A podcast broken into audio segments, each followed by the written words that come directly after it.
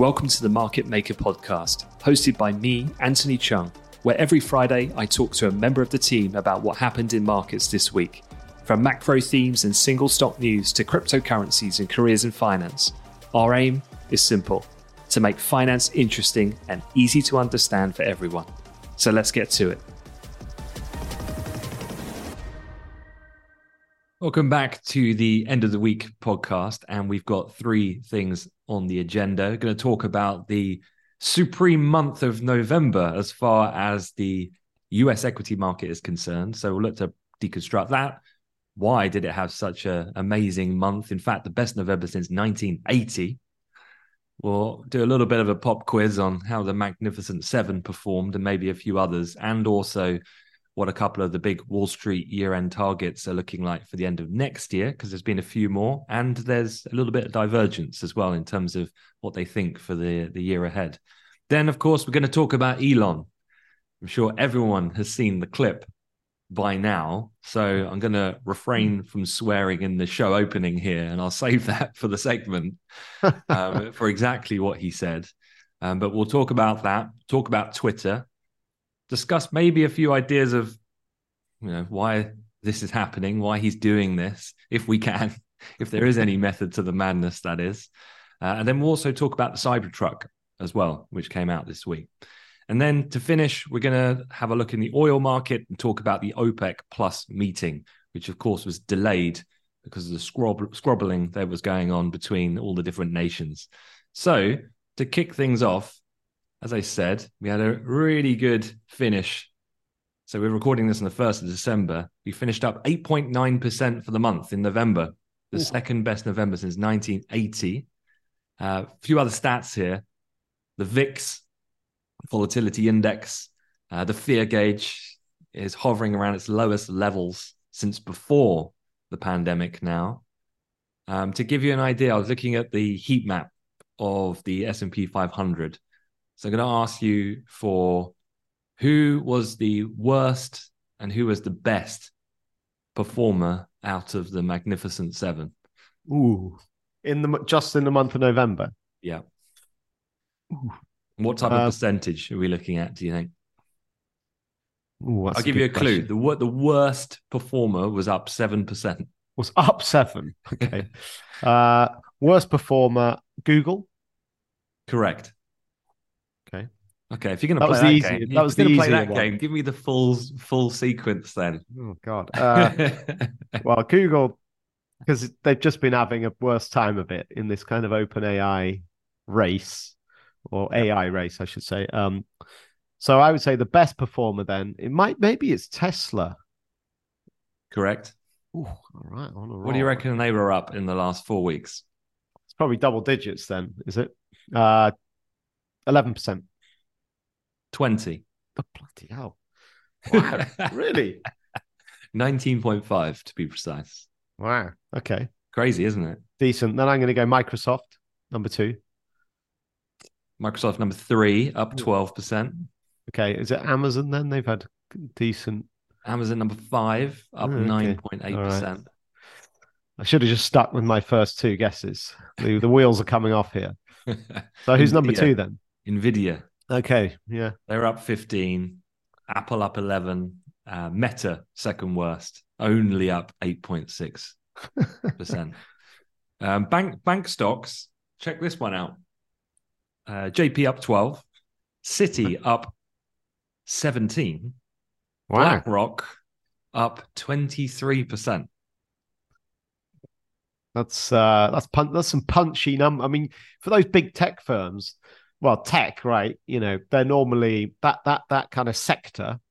The share prices are normally more volatile, so you expect bigger numbers. Banks are definitely less volatile, so they're they're they're huge figures for, so, for so bank what, stocks. What would explain BlackRock up ten percent more than J.P. Morgan?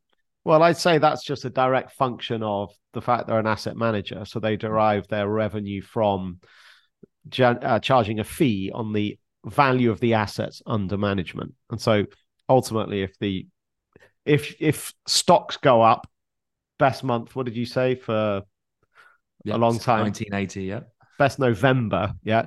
Bonds they've had their best month. Depends what you look at, but the Bloomberg US Aggregate Bond Index has had its best month since 1985. That's just any month, not just a hmm. month of November. Any month, best since 1985. Here's a question back at you. So if you think like the S&P went up, what did you say? 8.5%. Yep. So what do you think the percentage rise was for the US Bloomberg US aggregate bond index?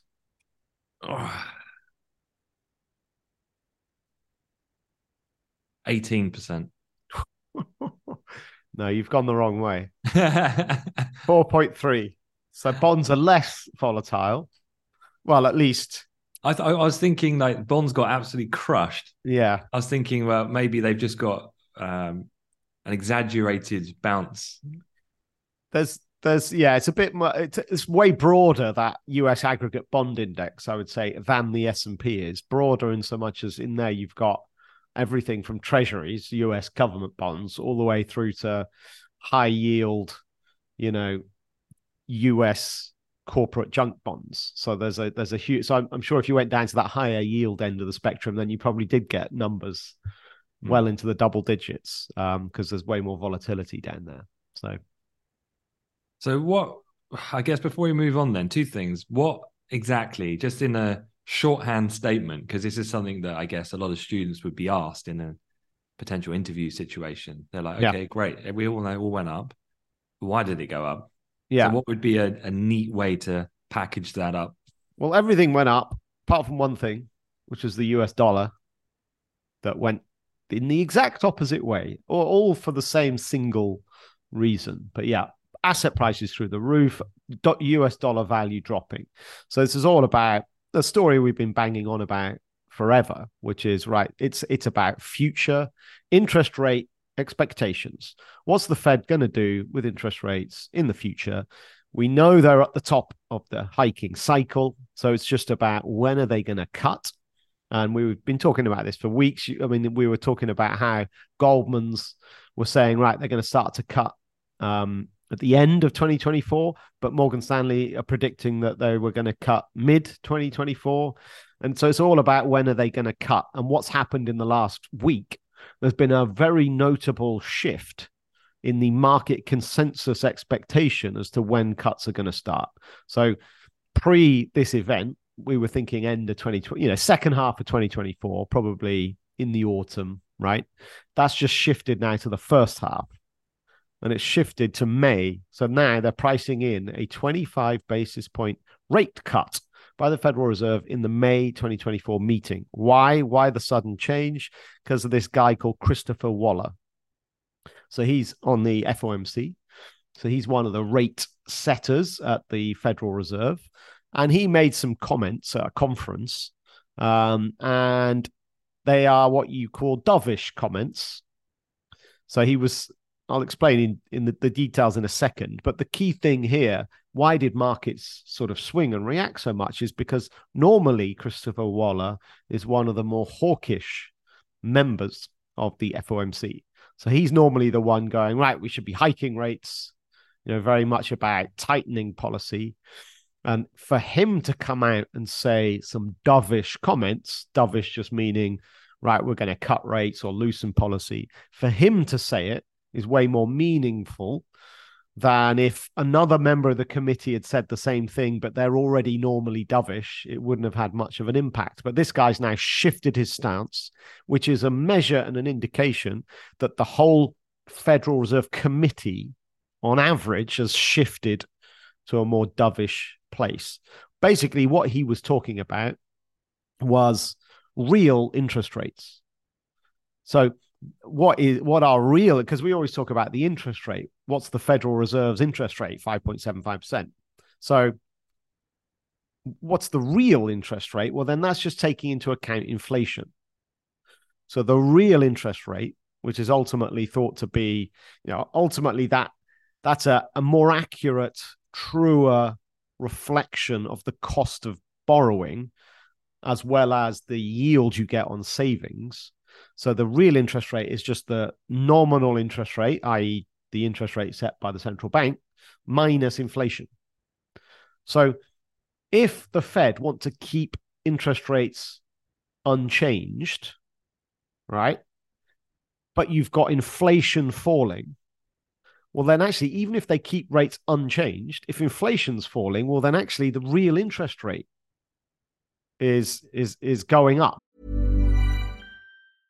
Spring is my favorite time to start a new workout routine. With the weather warming up, it feels easier to get into the rhythm of things. Whether you have 20 minutes or an hour for a Pilates class or outdoor guided walk, Peloton has everything you need to help you get going. Get a head start on summer with Peloton at onepeloton.com. Hey, it's Ryan Reynolds, and I'm here with Keith, co star of my upcoming film, If, only in theaters, May 17th. Do you want to tell people the big news?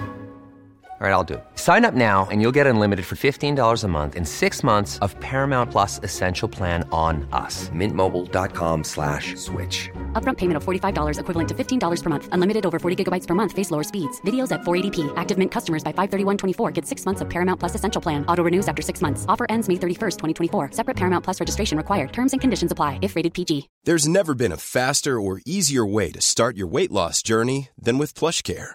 PlushCare accepts most insurance plans and gives you online access to board-certified physicians who can prescribe FDA-approved weight loss medications like Wegovy and Zepbound for those who qualify. Take charge of your health and speak with a board-certified physician about a weight loss plan that's right for you. Get started today at plushcare.com slash weight loss. That's plushcare.com slash weight loss. plushcare.com slash weight loss. because you're remember it's nominal rates minus inflation but if the minus inflation bit is getting smaller the net outcome is higher right? So he, his point was look if inflation continues to trend down us doing nothing means rates are going up. So he's saying we may well look at cutting interest rates not to boost economic growth or we're worried about deflation or we're worried about the economy slowing too fast nothing to do with that purely we will cut rates purely to maintain the real interest rate. So this was kind of quite a big curveball, and suddenly everyone's talking about real interest rates again, and and that explanation has really altered people's predictions as to when the Fed might start to make a move. So another word that I saw quite often this week was Goldilocks. People hmm. referring to this uh, Goldilocks type environment, which um, perhaps you could explain a bit more about what that is in this kind of context. Well, it's not too hot and it's not too cold. it's just right. Okay. So this is um, referring to, you know, like the economic conditions, okay, whereby they're not too hot. So too hot means the economy's growing too fast upside inflation pressure. Right, we've got to hike interest rates to try and curb that. Too cold is the opposite, where you're, you know, you're getting the economy going the other way. Just right is where we get the sweet spot of the economy's growing. And actually, we had GDP figures for the for quarter three announced earlier this week for the US, um, which got revised up. So 5.2% um, growth annualized, that is, in quarter three, which is, I mean, just stellar, right? Huge growth figure. So the economy is doing really, really nicely. Inflation's coming back down. So we've got this scenario where economic conditions are really good and the Fed aren't going to be hiking anymore. And if Waller's to be believed, quite the opposite. So you might even have this phenomenal scenario where you got really good economic conditions and you're getting rate cuts. So for asset prices like stocks, I mean, that's like absolutely sweet spot. That's your Goldilocks. Um, so yeah, people are starting to get a little bit excited. I would say. Okay, well, there's one there's one bank on the street that's not getting excited. Ah, Morgan Stanley. no, do you know what? Your man Mike uh, seems to have got out the right side of bed this time. Oh. Uh, he definitely sits on the bearish side. Yeah. He's not the biggest bear on the street. So Morgan Stanley is well, Goldman's are forecasting 4,700 for the S&P year end. Morgan Stanley and Barclays 4,500. JP Morgan are going for 4,200. Uh, as context, Bank of America are going 5,000. Deutsche are looking for 5,100. Interesting. So JP, their rationale. So let me let me give you both ends of the scale here. Yeah. So with JP Morgan, most bearish on the street, they're saying global growth decelerates, household savings shrink, geopolitical risks remain high with national elections, including those in the US, which could add policy volatility. Okay. Summary. Yeah. Uh, Deutsche, corporate earnings to remain resilient, even if the United States experiences a mild short recession. Interesting. I mean, I yeah, it's very bearish. I mean, to give context here, the, the S&P is trading at 4,568. So those saying 4,500, I mean, they're basically saying it's not going to move. It'll be exactly where it is now in 12 months' time. Um, Saying that, saying that, if you've got the chart up, yeah, go look at the last 12 months. Yep. So where were we trading? What was the ago- respective low and high over that 12 month period to give us an idea of the Yeah. variance of movement? Okay. So 12 months ago, uh, start of December 2022, trading at 4,000. Okay.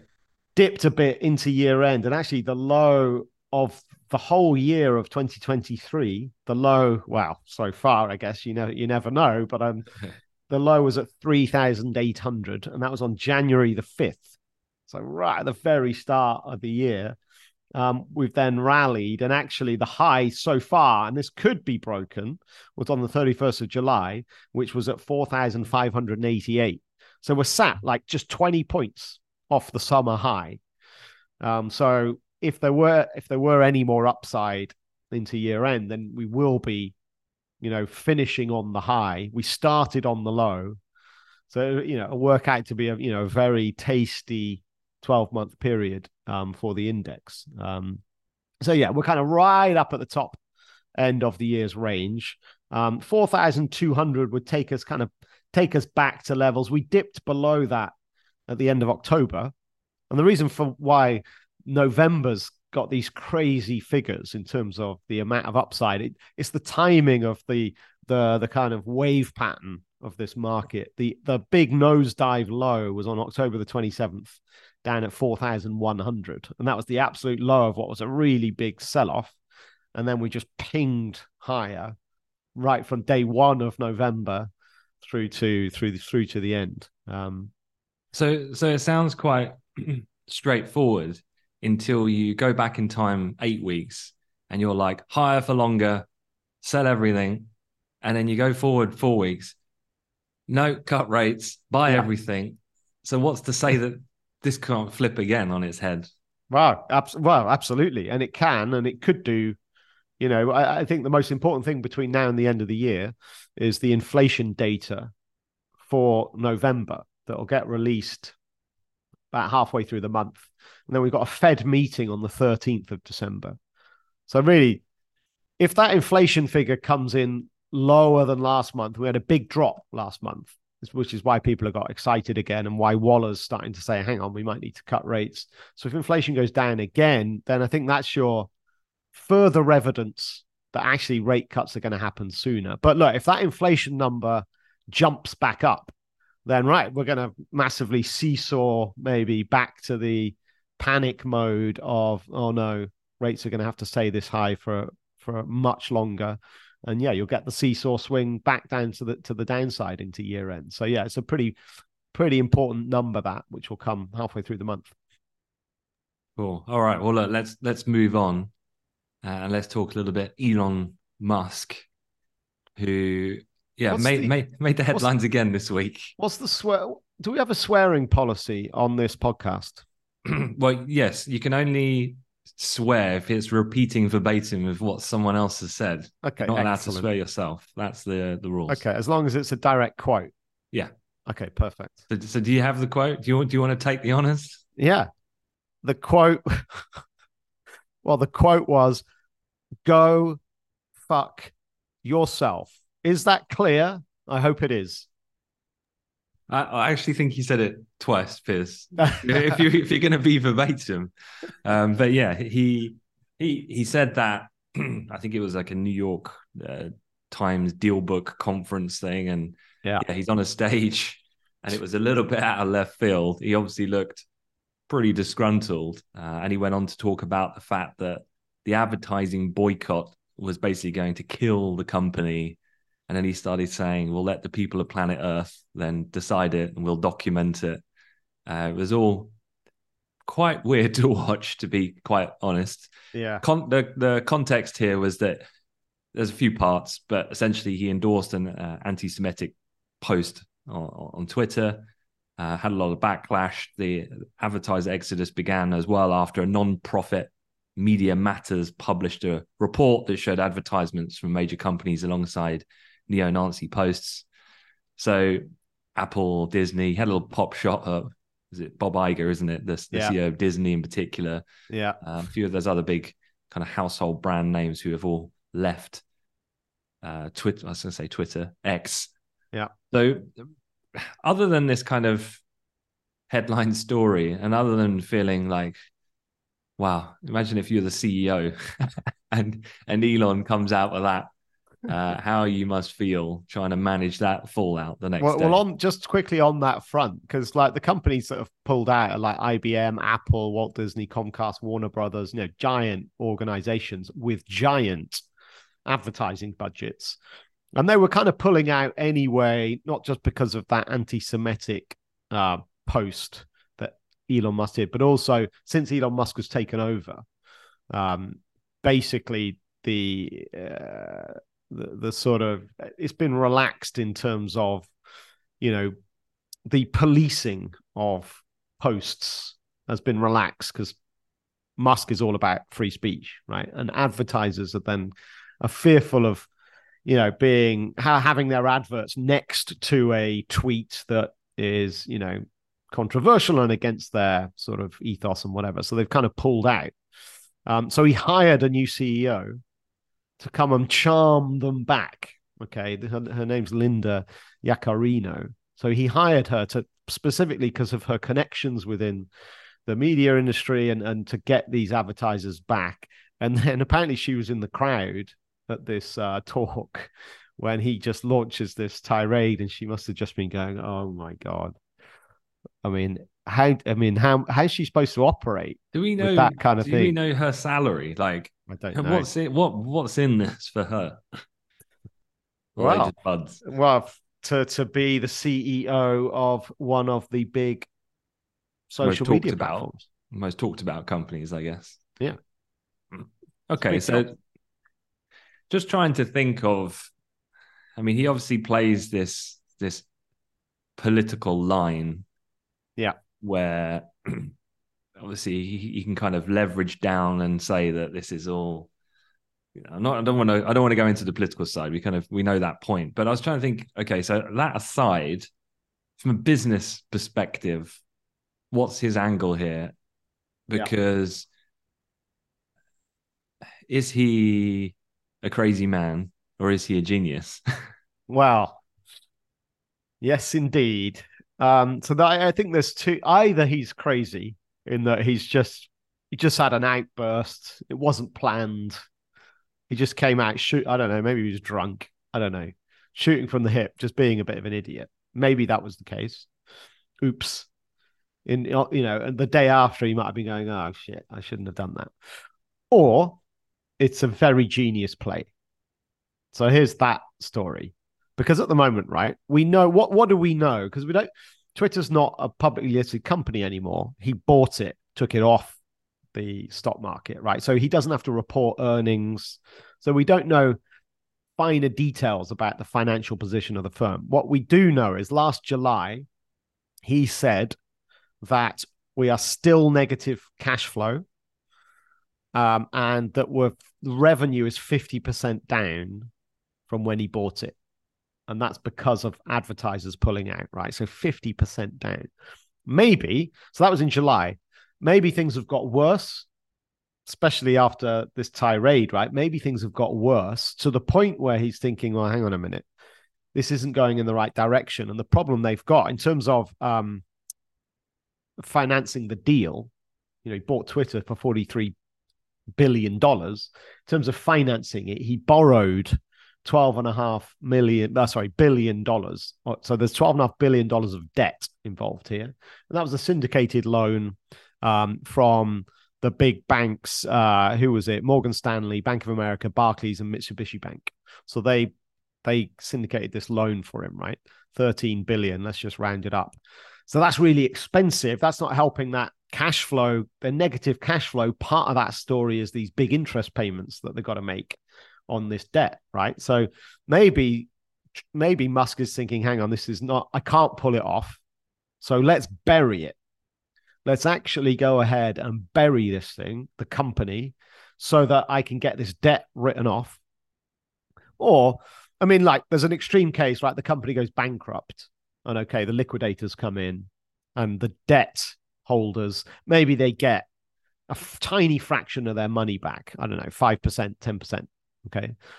Or most more likely, Trump, um, Trump, Musk will go to the banks and go, look, conditions are really bad. This is go heading towards bankruptcy. So you've got two choices, banks. Either let's let it go to bankruptcy, you're going to get 5% of your money back, or restructure the debt. Let's restructure the debt. Let's let's take a haircut, as we say, which means right, we're going to say the debt, well, it's 12, 12 and a half billion. Let's call it 6.25 billion. So let's write off half of it. Okay. With the other half, let's restructure it with a better interest rate. Help me out here, guys, to make sure this company doesn't go bankrupt.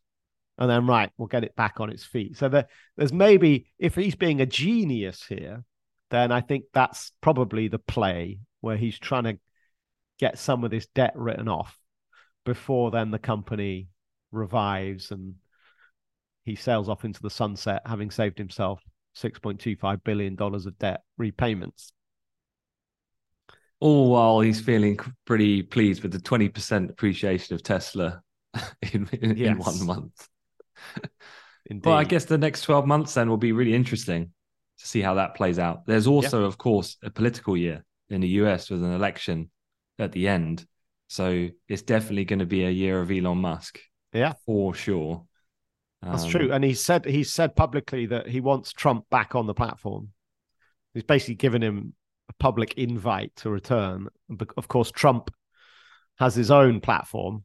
Is Truth. that still going? I've got apparently it is, but I've got no idea on what the figures are. I don't know if anyone you I don't know what the user figures are, but I guess it's just full of Trump's fans, right? So um yeah, I don't know. So what in, in that scenario that you described, um, I like it. I like that this theory. So looking at it from the bank's perspective, just bad deal then, or well, yeah. I mean, I, I, I mean, look, Musk is a fairly backable individual.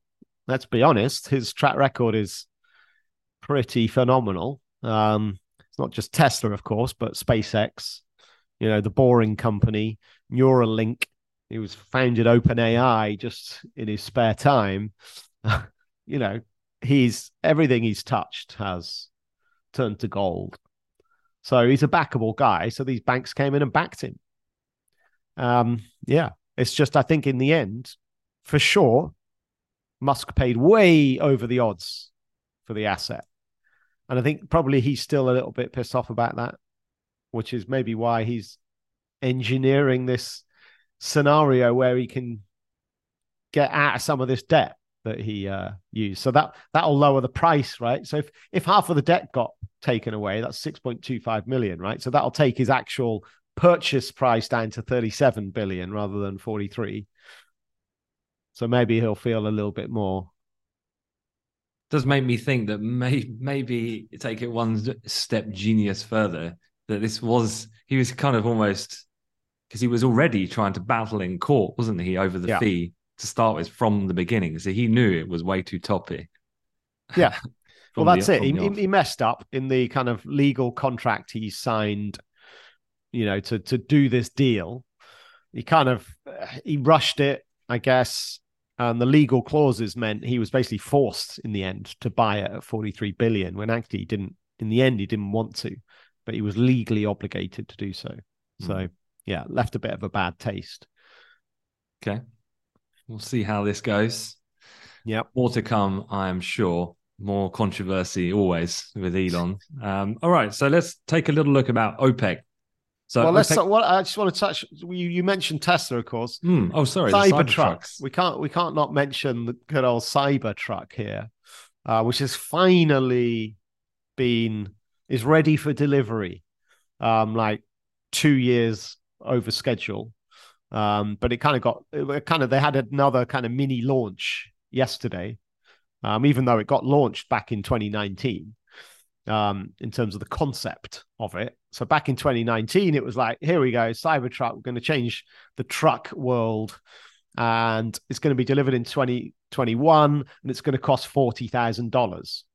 That's what they said in 2019, right? Here we are, end of 2023. It's finally being delivered, except the cheapest price will be $60,990, but that one's not available yet. The only one you can actually buy with the 2024 delivery date is the all-wheel drive version, which is 80,000, or the Cyber Beast, which is the top end of the range, and that's $100,000. So so that got kind of rolled out yesterday. The reason the reason why it was a very infamous launch back in 2019. Do you remember? Because there's loads of features of this truck, which has caused a massive headache in production, which is why it's late.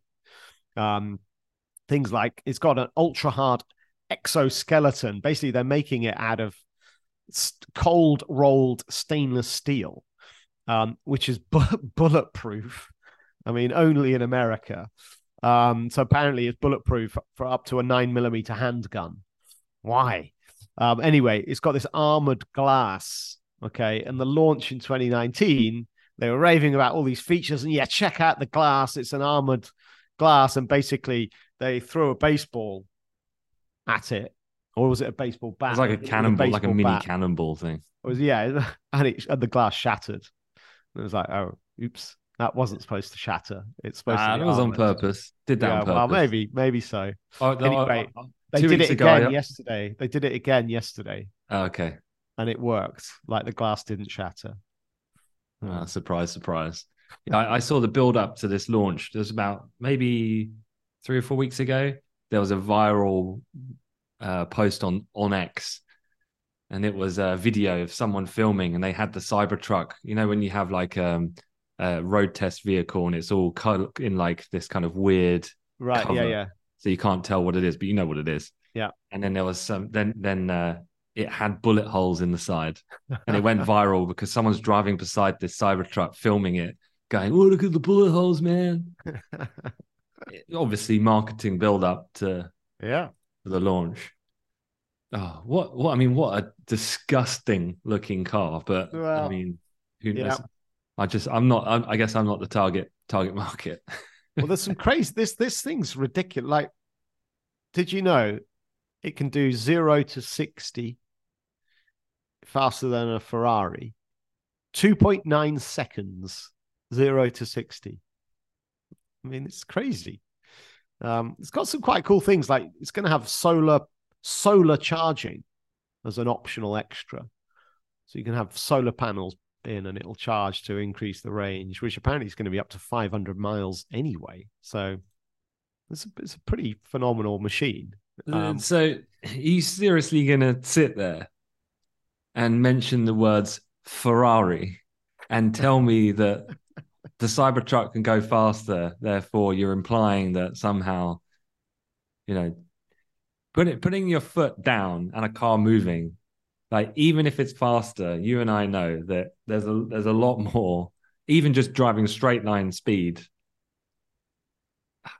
Well, yeah, look, all I can say is there's two million people on the pre-order book. Yeah, but that yeah, that again, mate, is part part of the bigger, wider Musk. Yep. Musk-esque ways where he uses his influence, his power, absolutely to shape these public opinions. To yeah, everything he does is all orchestrated to fit an engineer that results in tangible things like a two million waiting list for an absolute heap of junk. But well, they're not going to. But there's real problems with production. So even though there's a two million waiting list, right? Next year, he only reckons they're going to be able to build two hundred and fifty thousand, like at best. And his track record on hitting production targets is not good. So it'll probably be less than two hundred thousand, right? So they'll let they'll make less than ten percent of the pre-order book next year. Hmm. So yeah, the waiting And- list for this thing is going to be insane. Okay. You're, you're, uh, I tell you now, you'll be lucky to hit 10%. Yeah. The reason why is any factory line process, you can't just have a brand new vehicle with new materials and new design without fault.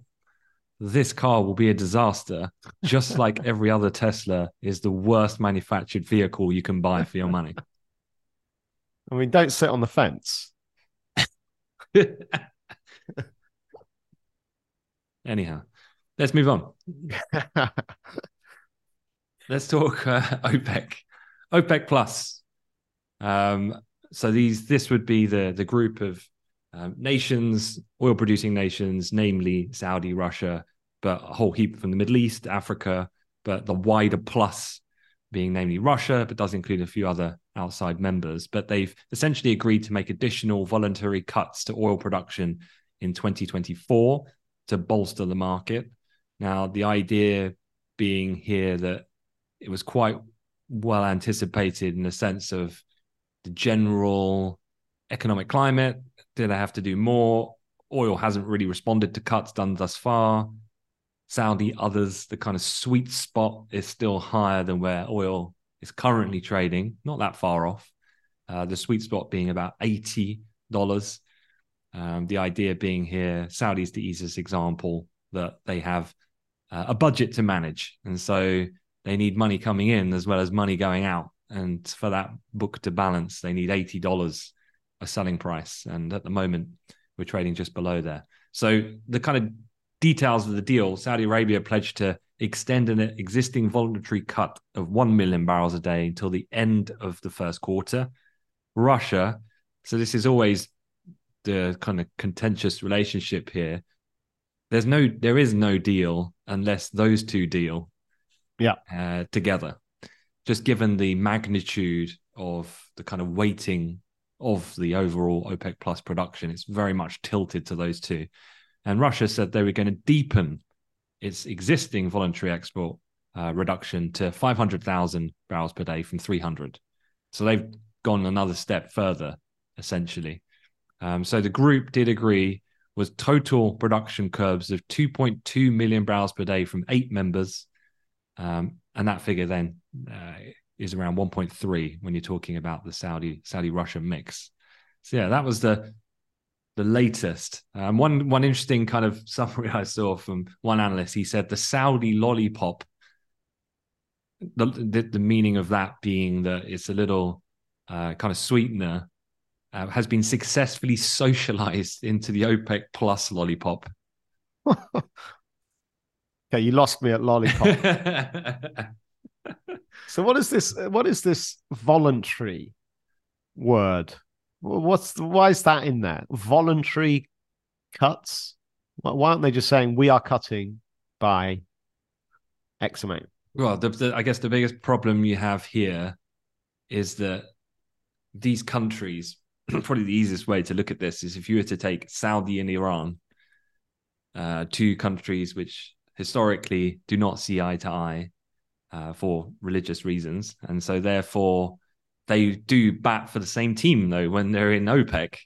Um, that being that both of them are sensitive to the value of what oil is trading in terms of their their income as a country.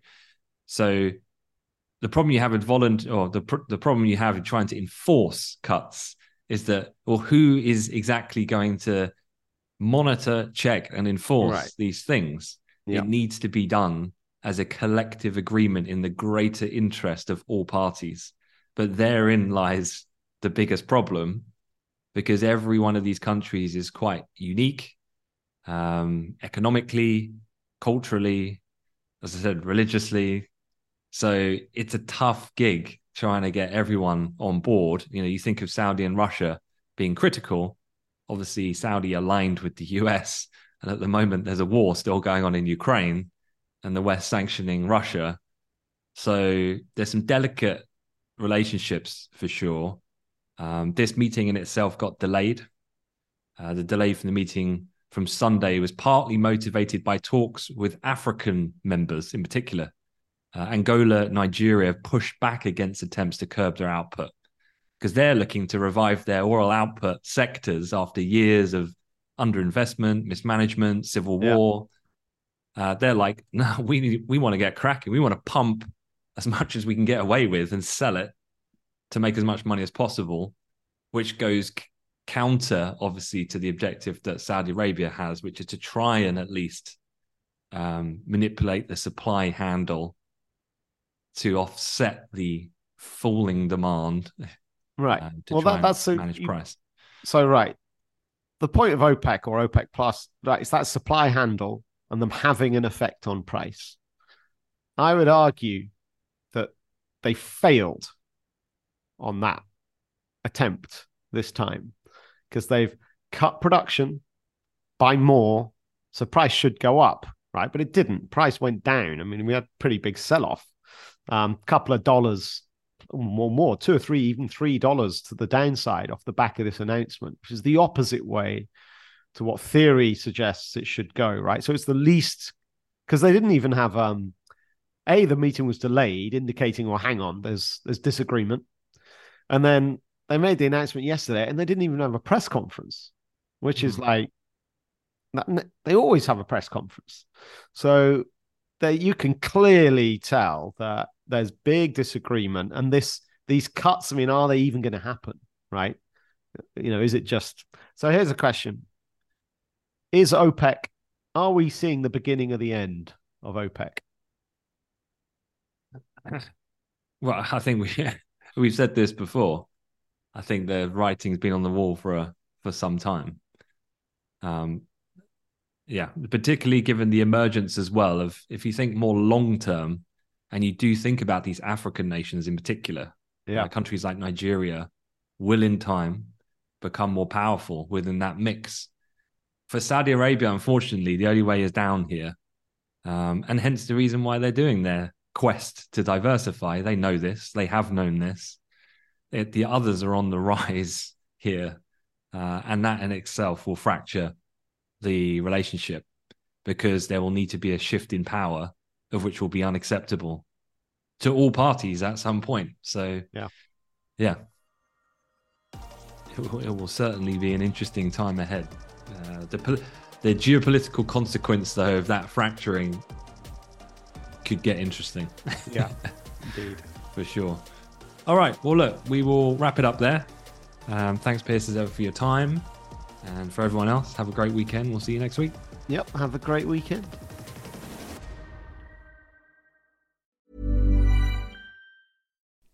You like to look five years younger? In a clinical study, people that had volume added with Juvederm Voluma XC in the cheeks perceived themselves as looking five years younger at six months after treatment. Look younger, feel like you. Add volume for lift and contour in the cheeks with Juvederm Voluma XC. Reverse signs of aging by adding volume to smooth laugh lines with Juvederm Vollure XC. For important safety information and to find a licensed specialist, visit juvederm.com. That's J U V E D E R M.com. Not for people with severe allergic reactions, allergies to lidocaine, or the proteins used in Juvederm. Common side effects include injection site redness, swelling, pain, tenderness, firmness, lumps, bumps, bruising, discoloration, or itching. There's a risk of unintentional injection into a blood vessel, which can cause vision abnormalities, blindness, stroke, temporary scabs, or scarring. Talk to a licensed specialist to find out if it's right for you.